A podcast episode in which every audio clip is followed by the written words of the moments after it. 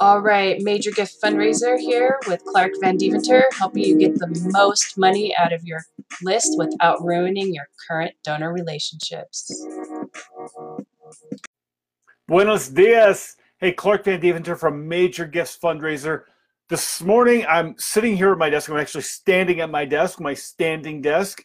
And I'm standing here at my desk, and I look over in the corner of my desk, and I see four books sitting there in the corner of my desk, books that I'm constantly referring to, constantly recommending to people, constantly making a point and then using one of these books to back up the point that I'm making with somebody, all right? So these four books that I've got on my desk, one is The New Gold Standard by Joseph McKelly.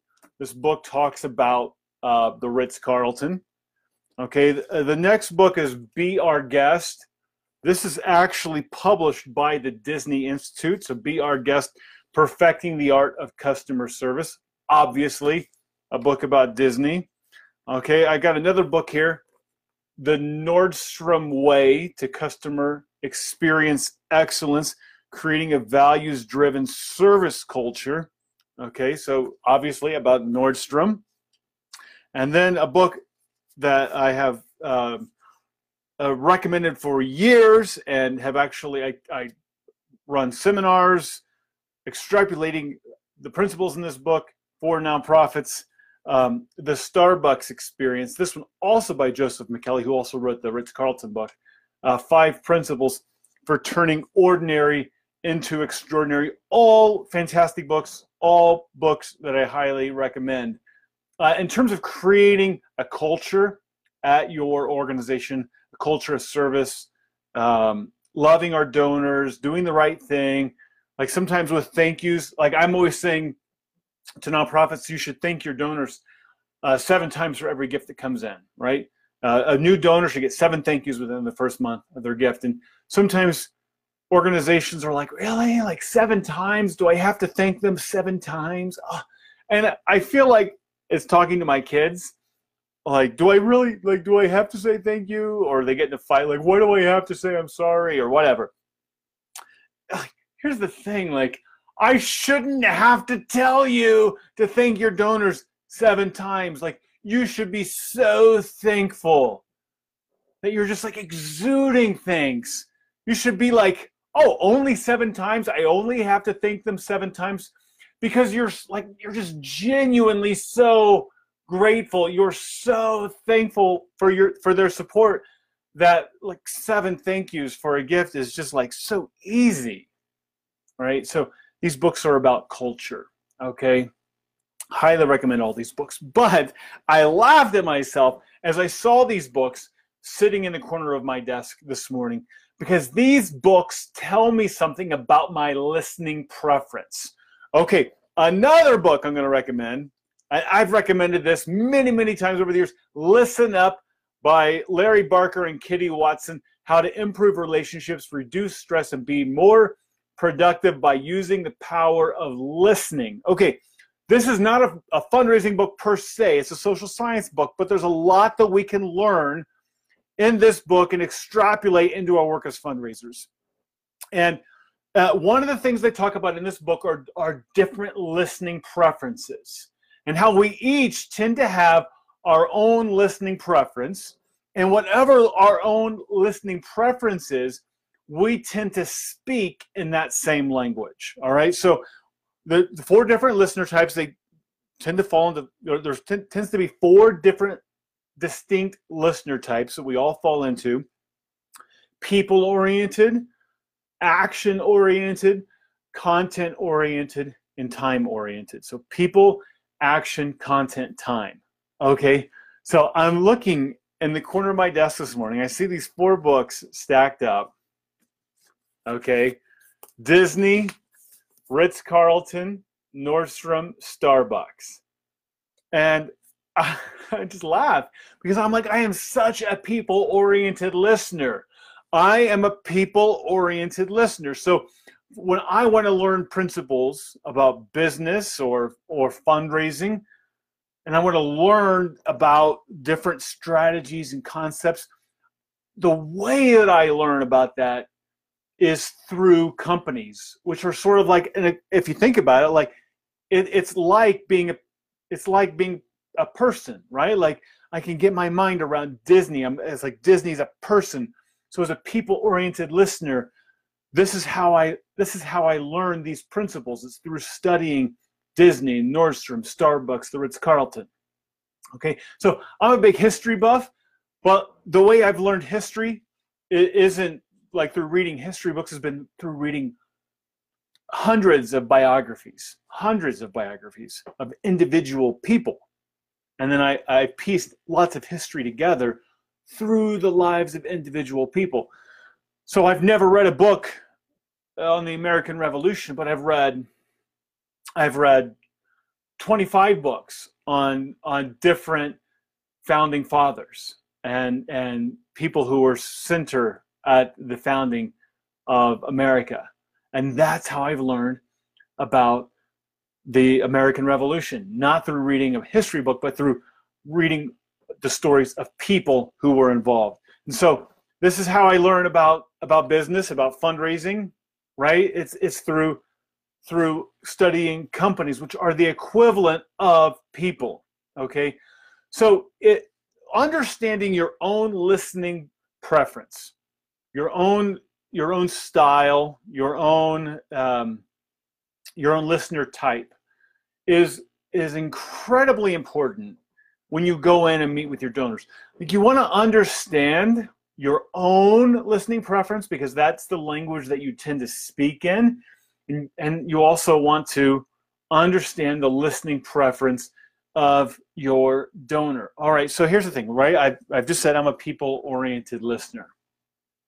But if I'm a people-oriented listener and I go in and I'm talking with a donor, and my donor is a content-oriented listener, I'm not even speaking in the same language as my donor. And this is incredibly important, because you have precious little time in any meeting to really make your pitch. Now, I know you think you have an hour. You don't. You don't have an hour. All right, so quick sidebar here. I was just looking at the website of an organization I have some ties to, and their vice president for advancement. It says, I'm going to kind of edit what it says so I don't give away who this is, but it says, Bob will gladly sit down with you to share our vision and show you various ways you can support what we're doing here. Like, really? Like, no, that's not what you do in a donor meeting. Like, the whole point of a donor meeting isn't me sitting down and telling you what we're doing and how you can be involved in it, right? Like, so that's not what we do. What's easier, okay? Me convincing you that our mission is fantastic and you should give to it, or me understanding what motivates you and how our mission actually dovetails with your own personal mission in life, and how a gift to us helps you accomplish your own personal mission and carry forth your own values. Like, seriously, like, which do you think is easier, right? Like, am I going to be more likely to give you money to help you accomplish your mission, or am I going to be more likely to give money to help me accomplish my mission, right? Like, so that what we want to do in a donor meeting is not like say, here's what our mission is, here's what we're doing, and here's how you can be a part of it. No, you want to figure out how the personal life mission of the donor like dovetails with your own mission as an organization, and you're just working together, right? You're just linking arms. That's what you're doing, okay? So you're gonna go into a meeting and you're gonna ask questions, lots of questions. So that's what we do in a donor meeting. In an hour-long donor meeting, you're gonna spend most of your time listening. You wanna listen to the gift, you wanna ask strategic questions that help you figure out what is it that makes this donor tick. All right, what is their personal mission, And how does the mission of our organization dovetail with the personal life mission of this donor? By the way, we've got a free program available to you. I'll post a link in the comments here on donor secrets, and donors talk about why they give and what motivates them to give. So this audio program, it's free. Just put in your email, it will come right to your inbox. The audio program, you can also get an MP3 of you can listen on your computer. You can download the MP3 to your phone so you can listen on the go. It also comes with a 15-page report but in the audio, you actually listen to donors talk about why they give, what motivates them to give. It's priceless. It's like mining in a vein of solid gold, where you get actually listen to donors talk about why they give. So check out that link. If you can't find it, if you don't see the link, it's easy to remember, tinyurl.com/donorsecrets.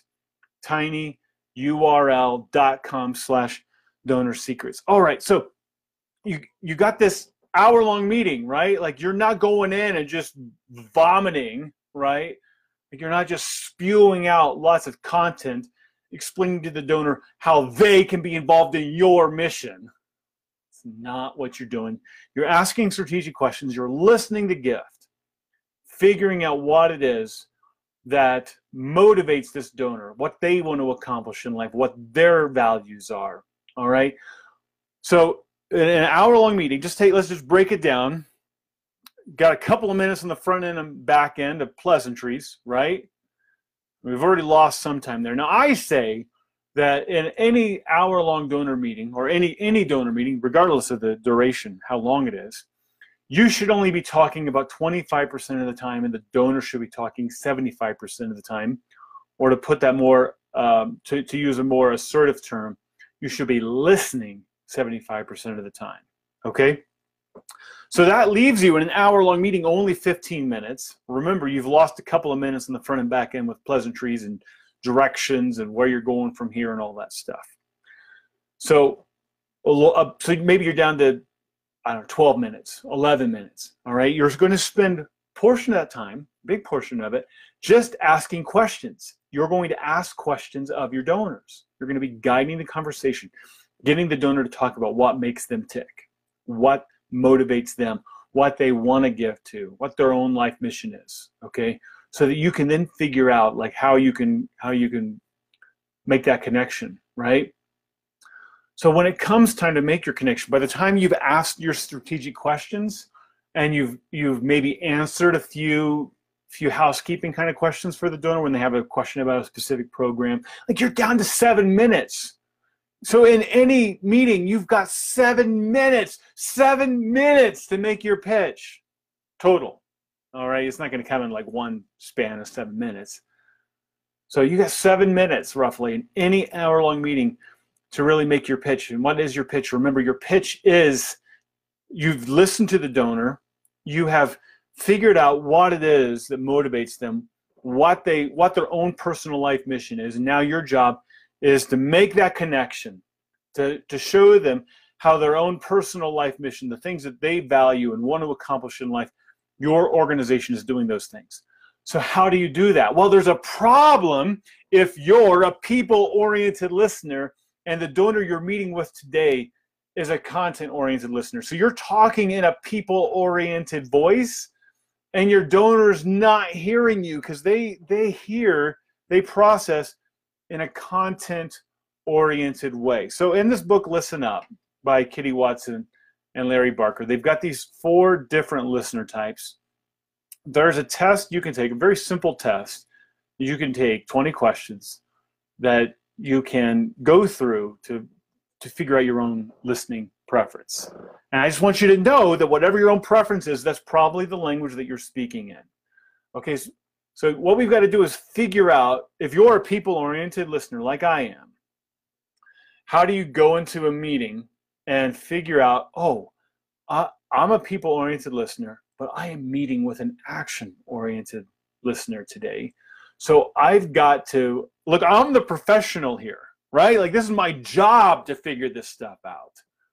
So what I've got to do now is I've got to say, okay, do I have a quiver of stories? Like, do I have a quiver of stories? Do I have this box where I keep stories, right, in my mind, whatever, where I've got a collection of people-oriented stories, of action-oriented stories, of content-oriented stories, of time-oriented stories. Am I prepared to make my case, and that it was precious 7 minutes, to an action-oriented listener today, even though I'm a people-oriented listener? I better be, because it's my job. Like, I'm a professional. I'm not going to leave this stuff to chance, right? If you're a professional, you don't leave this stuff to chance. You don't wing it, all right? So a lot of times people go in and they tell their story. They're like a people-oriented listener. They tell their story. They make their pitch, and they're like, the donor just didn't get it. Yeah, they didn't, but it's not the donor's fault. It's your fault, all right? So I want to give you some clues for listener types here. All right, people-oriented listeners. People-oriented listeners, you may look, do they have personal pictures on their wall, personal items on their desk? They make eye contact and they hold eye contact. They vary vocal inflection. They smile and nod in affirmation frequently. Okay, these are some little clues you can look for. Okay, action-oriented listeners. They have desk organizers. They have certificates and work-related pictures on the wall. A clean, brisk handshake. They speak at a more rapid pace. They will also show cues of disinterest, like doodling or finger tapping in meetings. Okay, content-oriented people, neat stacks on their desk, research and reference books at the ready, serious facial expression, challenging vocal tones, which if you're a people-oriented listener and you hear these challenging vocal tones, it can feel like disarming, like, whoa, what's going on? They're not mad, right? It's just a challenging vocal tone. It's how they're processing information. And looking up frequently, right? They'll look up to process information. A lot of times, content-oriented listeners, engineers, architects, attorneys. My wife, her background is in architecture, total content-oriented listener, okay? Time-oriented, they have clocks, right? Like one or more clock available within eye shot. They'll have their assistant call to remind him or her of meetings or to give them warnings. They want to know how much time you have to meet. They have reminders and pings on their phone, and patient facial expressions. So with these different types, with people-oriented listeners, try telling stories, illustrations, use we instead of I, use first names, right? Like, you don't call a people-oriented listener. Like, these are people who will tell you, like, call me by my first name. Self-effacing humor works well with people-oriented listeners. Action-oriented, keep main points to 3 or less. Presentations should be short and to the point, and speak at a rapid but controlled pace. They don't tell slow stories, which I tend to do. Content-oriented, hard data. They want facts. They want credible sources. They want charts and graphs, okay? And then time-oriented, go under the time limit whenever possible. Be ready to cut out unnecessary examples, and just be sensitive to nonverbal clues indicating impatience. So no one listener type is better than another, but I want you to work at understanding different listener preferences and how you can be the professional in the room and tailor your own communication to the listening preference of the person sitting across from you. By the way, in our flagship program, our 13-module program we walk through with fundraisers, we have a whole module on understanding listening preferences and creating that quiver of stories you can pull from for each of the specific listener types. So we walk through with you, how for your organization, what are some people-oriented stories you can tell? For content-oriented listeners, how do you make your case, right? Like for action-oriented listeners, how do you make your case? For time-oriented people, how do you make your case? And we're walking through it for you, for your organization. So if you're interested in learning more about that, go to majorgiftsfundraiser.com or email me at clark@majorgiftsfundraiser. Okay, remember, check out the link for the free interviews with major donors talking about why they give. I'm going to put that link here in the comments on this video. But if you have trouble finding it, go to tinyurl.com/donorsecrets, tinyurl.com/donorsecrets. Or if all else fails, just email me and tell me you're looking for the free program with the donor interviews. And my email, which I already gave, clark@majorgiftsfundraiser.com, clark@majorgiftsfundraiser.com. All right, thanks for tuning in, and we'll catch you later. Adios.